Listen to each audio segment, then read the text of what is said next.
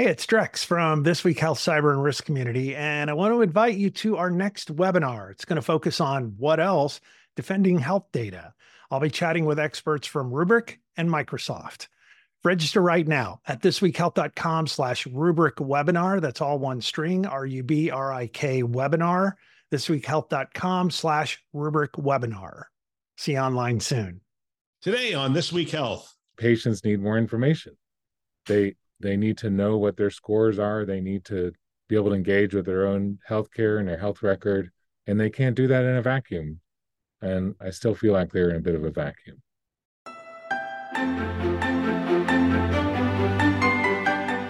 Welcome to Newsday, a This Week Health newsroom show. My name is Bill Russell. I'm a former CIO for a 16 hospital system and creator of This Week Health, a set of channels dedicated to keeping health IT staff current and engaged. For five years, we've been making podcasts that amplify great thinking to propel healthcare forward.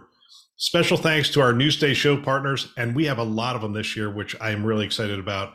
Cedar Sinai Accelerator, ClearSense, CrowdStrike, Digital Scientists, Optimum Healthcare IT, Pure Storage, SureTest, Tausight, Lumeon, and VMware. We appreciate them investing in our mission to develop the next generation of health leaders. Now, on to the show. All right, it's Newsday, and today we're joined by Bob Klein, CEO for Digital Scientists. Bob, welcome back to the show. Great to be here, Bill. Good to see you.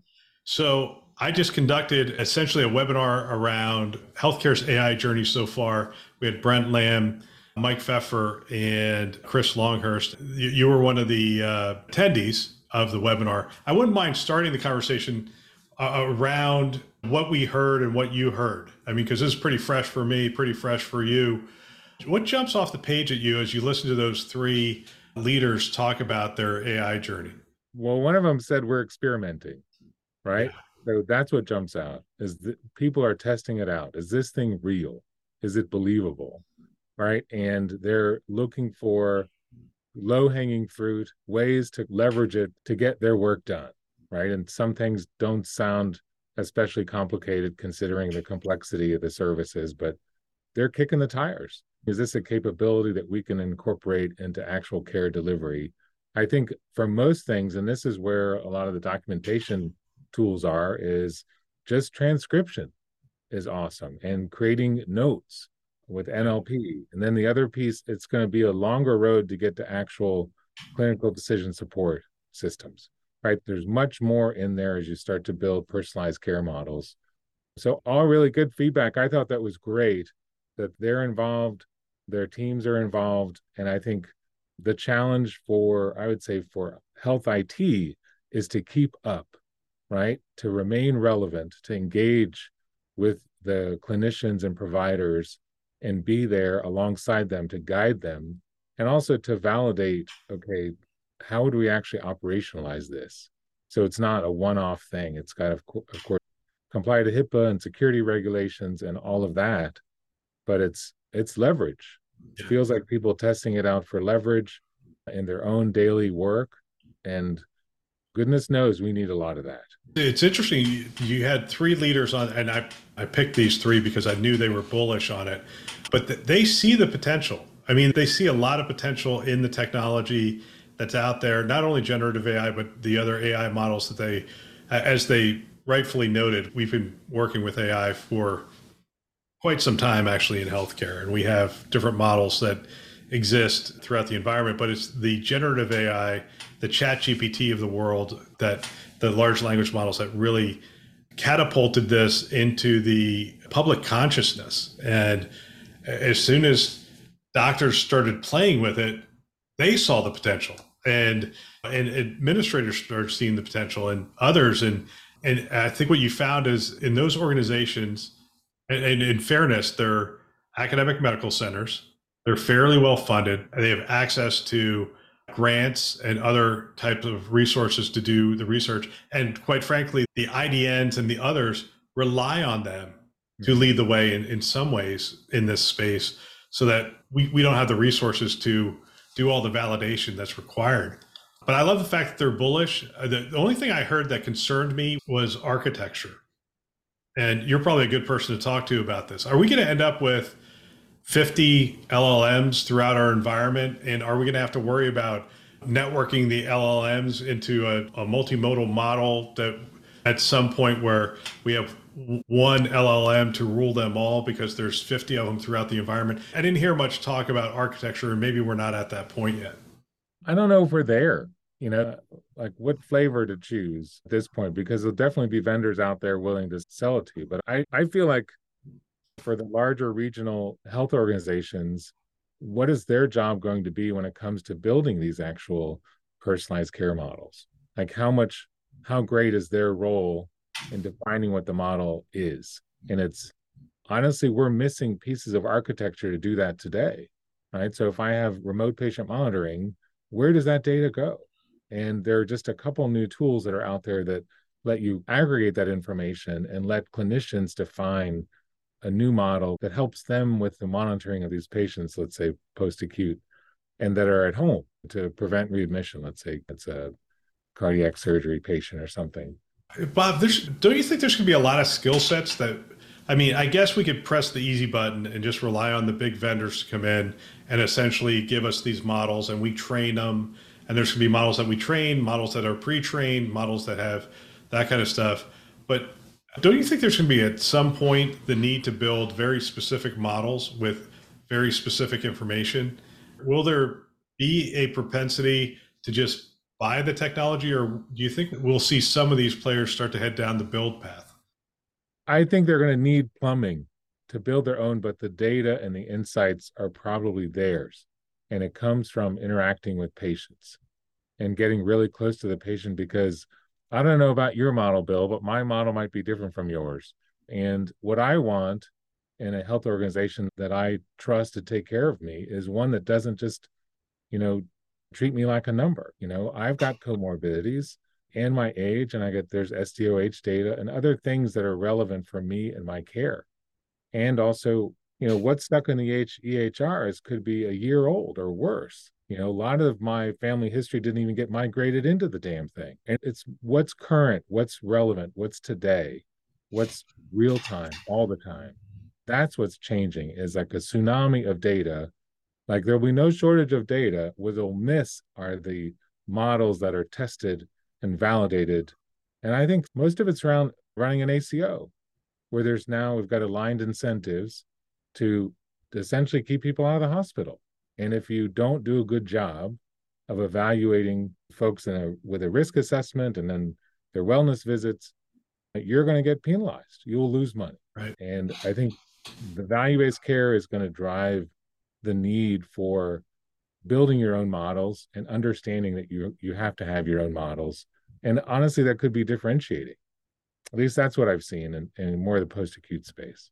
All right we've got a couple of articles. We'll hit hit them real quick here. We've got kaiser family foundation artificial intelligence may influence whether you get pain medication. And i'm not sure if this is an actual ai use case or not but that's what it's being attributed to these stories usually start with a narrative of a person going seeing a doctor and yeah. and in this case it was somebody in pain and the, they said hey i'm going to need some pain meds because my hip hurts and the person said well your narc score is so high you know i can't give you any narcotics. And the narc score i mean could be ai or it could likely just be just a, an algorithm right? That's sort of what's happening in this world. It's like just a score just a number every algorithm in the world is now called AI. But I mean, you and I both know we've programmed these things where it's like, exactly. no, it's just a math equation. That's all that's happening yeah, here. numbers. But it's interesting. I mean, these things, even though I think they mislabeled this, we could stay in the AI realm. How much authority are we going to give AI? And we saw this with the payers that they said, oh, well, we ran it through the AI algorithms, and all of a sudden it spit back denial of claim to like just this massive amounts of, of people it's like, okay, is that the final? Like we ran it through an algorithm, we ran it through AI, and it says no, and like we're we're hosed. That's Cigna, right? And they got a class action suit in California, and yep. the legislation reads that they're supposed to be thoughtful, make a thoughtful review, even if it's 1.2 seconds for each one. That example, and I don't know, that's going to be litigated. Yeah. Uh, well, is AI a thoughtful review?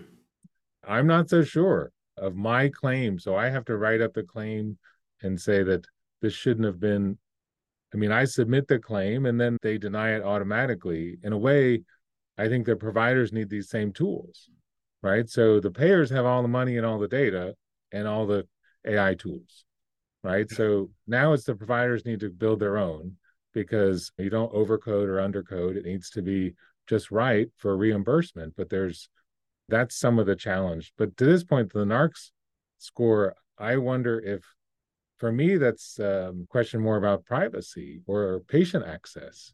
Does the patient deserve that score? And if that score is being used to deny access to to care, then I got a real problem with it. Right? right. And the pharmacist, I mean, I understand the need to create an internal score and measure, but I can't see my own score. Then like, well, what is it? Right. right? So I think it's a slippery slope. Well, but by the way, we're not saying that's a bad score because we essentially are in the midst of an opioid epidemic. Yes. this is this is one of the ways that you sort of track how much in that space of drugs that people are, are gaining access to, and it creates problems. So clearly, that's good. We're talking about transparency. Transparency is interesting. Like it's not only, hey, I should know my NARC score, but if you're going to deny my claim, I want to know what your AI model was trained on. I, I want to know a whole host of things about like, hey, what's going through the large language model or whatever you're using? How is it being processed? And that's what's going to be litigated, I think. It's like, how are you processing this? If you're right. saying a human didn't look at it, fine. I need to see your code. I need transparency. Before they had all these tools, of course, there were business rules that would be applied, and they would look at it and say, this might be different in terms of a similar claim where it's been denied before. It's not as typically part of a standard of care. And so, no, it's not typically approved. But now, to your point, you don't get to see any of that. It's just denied. And they're California, I don't know what the outcome's going to be, but I would worry about it. And like I said, since I'm in the business of helping people build some of these things, I've got providers in the same place where they they see sometimes that they're delivering care that they're not getting reimbursed for or they're not even coding for. Right. So there's a gap between care delivery and what was actually coded. I mean, something was coded, but not necessarily coded properly for reimbursement. And everyone's, of course, watching every penny. Well, it, it was alluded to today in the webinar that we could end up with an AI arms race. You have on the payer side, they write their AI algorithms, and on the provider side, they write their AI algorithms, and essentially they go back and forth. And I, I'm sort of okay with that as long as it kicks out at some point. The denial is, hey, this wasn't coded correctly.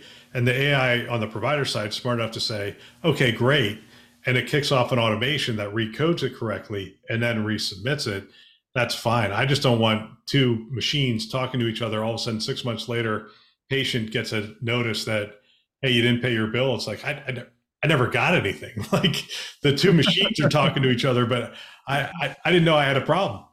It's like this Rock'em Sock'em robots, right? You're just going back and forth, uh, see what happens. But yeah, I think the transparency is going to be tough because no no one knows why or how something is working. And and that's some of the challenge of it. It's like there's you're not provided the reference information. And let's be clear the patients aren't really provided much to begin with at all right? So they're starting from scratch. You're lucky to be able to make an appointment.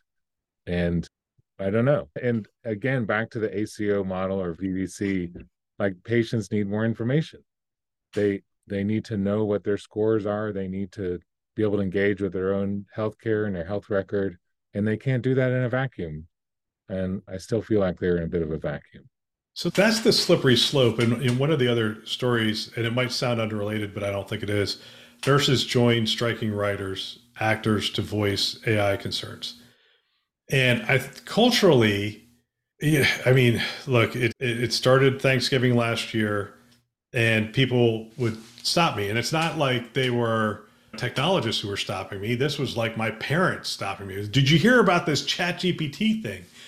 And they were getting on because it was free access and they were using it. And they're like, oh my gosh, it knows this, it could do this, and that kind of stuff. And that was a neat little phase that we were going through. But are we ready for this? Are people ready for this? Because I read the nurses, they're concerned about the use of AI. And, I, and if I read this article correctly, essentially what they're worried about is nurses being displaced as a result of AI. And I'm not hearing anyone say those words.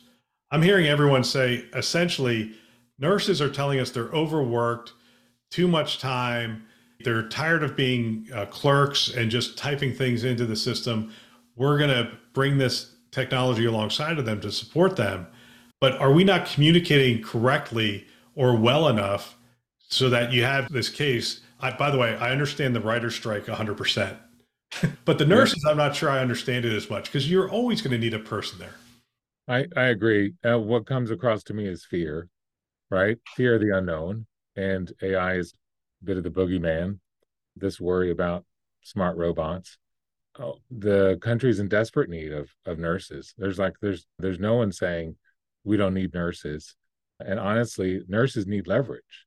They need help. We're burning them out. No one wants to do the job. Right. So how do we make their job better? And um, this is a lot of these tools. So they don't have you know there there's missing these whole systems of engagement inside the health organization like they're extremely manual and lots of running around and standing at the Pyxis machines and double entry into things and nothing's integrated. It's a terrible job. They're there to work with patients and we don't provide them the insights or tools that they need to be more efficient. The same goes for the prov- other providers right? So that's i think to your point they hear about technology and the threat and they see yes it is a bit of a threat to the writers and the creative folks that are in the movie business where yes a lot of this can be automated but it doesn't replace creativity. It's it has to be leveraged for creativity in their world but in the healthcare world a lot of it's to give them insights and tools and make their job better. But no one's making that sale bill. No one's telling them so they see comrades in arms but i don't know if, to your point they seem completely unrelated. And yeah. but I, who's going to make that case to the nurses that we need them to engage so tools are created that help them at work right? So if you're a cio in a health organization you should be asking yourself let me engage with the nurses and cut through some of this kind of fear and say we could how can we help make your job better? Like what are the things that where um, these tools can give you better leverage and let you spend more of the, your day doing what you want to be doing?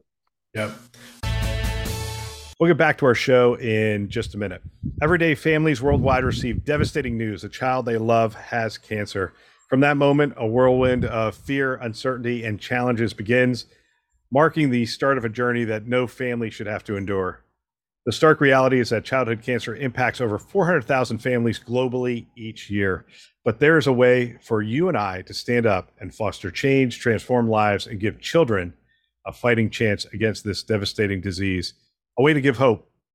This Childhood Cancer Awareness Month, which is September, we invite you to stand up with This Week Health in supporting Alex's Lemonade Stand, a beacon of hope in this fight against childhood cancer celebrating our fifth year, we set out with an ambitious goal to raise $50,000, and you did not disappoint. Our community has exceeded that goal. Here in September, we are up over the $50,000 mark. We believe we can do even more because we know that every donation, big or small, brings a spark of hope to those families and a possibility for a brighter and healthier future for a child with cancer. We ask you to join the movement Visit thisweekhealth.com today and click on Alex's Lemonade Stand logo. It's in the top right hand column. Become a part of our community and a community that believes in the future free from childhood cancer. Now, back to our show. Well, let's get outside of our swim lane a little bit, talk about the all AI right. Uh, with regard to the writers' strike. My kids are all out of the house now, but I grew up in a time where the Disney Channel was big. And I remember watching, you'd watch like Hannah Montana, then you'd watch like Zack and Cody's something. They lived in a hotel, and then you'd watch whatever, you'd watch these shows. And my kids loved them. But I was sitting there going, oh my gosh, they it's like I love Lucy and I dream of Jeannie and all those things from when I was a kid. I'm like, it's the same storylines. Like they take a new set of things, they put them in a different environment, and then it's the same storylines for the next three to five years till the kids grow up and leave Disney, and then they start over with a whole new thing. And I'm sitting there going, you know what? AI could be given. Hey, here are the archetypes of characters. Here's the plot lines. Here's the storylines, and essentially, here's the genre. Go, and uh, I'm not saying all of Aaron Sorkin is not going to be out of a job. Mm-hmm. I mean, he created a new way of a dynamic way of characters interacting on the screen and, and a method for dialogue and that kind of stuff. That kind of creativity is not going to be replaced. But the Disney Channel storylines, I don't know. I it feels to me like I you could program that stuff in and spit out a 20 22 minute episode pretty easily. Well, you could certainly test it out, right? So it brings a whole new meaning to formulaic, right?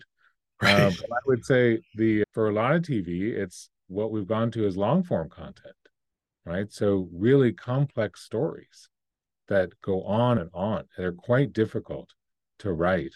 And I think about there's a foundation on Apple TV, for example, which is basically an adaptation from Isaac Asimov's writings, but they're innovative, they're thoughtful, they really feel like movies every night of the week.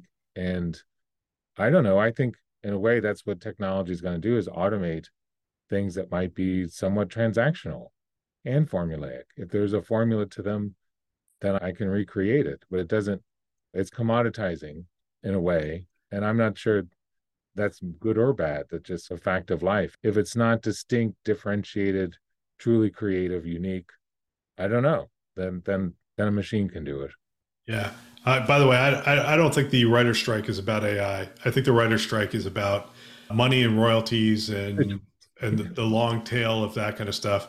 When when i was reading about how much they get paid on something that has this really long life cycle, the actors will get royalty checks for the next 20 years and the writers get like nickels. And you're like, I don't, it doesn't value the writing of the story as much as it does the acting of the story. And I, I understand where that's coming from, but I'm not sure that the strike doesn't feel to me as much about AI as it does really about the money. I mean, let them be a stakeholder in the enterprise, right? And so if the movie does well, but everybody wants upside risk and nobody wants downside risk right so we're not all harrison ford either so. no well hey, the, the richest actors out there uh, took the downside risk um, keanu reeves when they did yeah. the matrix essentially said just give me a percentage mm-hmm. and there's a, a three-part series on arnold schwarzenegger on netflix i think it was and it's worth watching because the guy is fascinating. I don't know, whatever you think of his politics and whatever, but he has had three lives Mr. Universe, and then he was the actor, the leading actor, and then he was the governor. I saw those, Bill. They, what struck me is just how driven he has been his whole life, right? And how dedicated he would be, and just, I don't know, he has a, a joy of living in some way, like just oh. comes across where it seems like he would be a great guy to share a beer with and just somebody that probably has knows everyone. The movie he made the most money on. There's a little snippet in there. Movie made she, she think, oh, Terminator. Oh, you think, oh no, he's one of these other movies. Oh no, it was the movie he did with Danny DeVito. And it was mm-hmm. like they were brothers or something. And they did that same thing. They took the risk. They essentially said, Hey, you don't have to pay us, just give us a percentage of the movie. And it's the movie he made the most money on. And most of us it might have been called Brothers or I forget what it was. Called. I think, wasn't it? Twins, right? Mm-hmm. And that I mean, you think of all the movies he did. That's the movie he made the most money on because he took upside and downside risk, and it's it's just really interesting. Well, Bob, as always, we are way out of our swim lane, but it's a lot of fun to to go over there.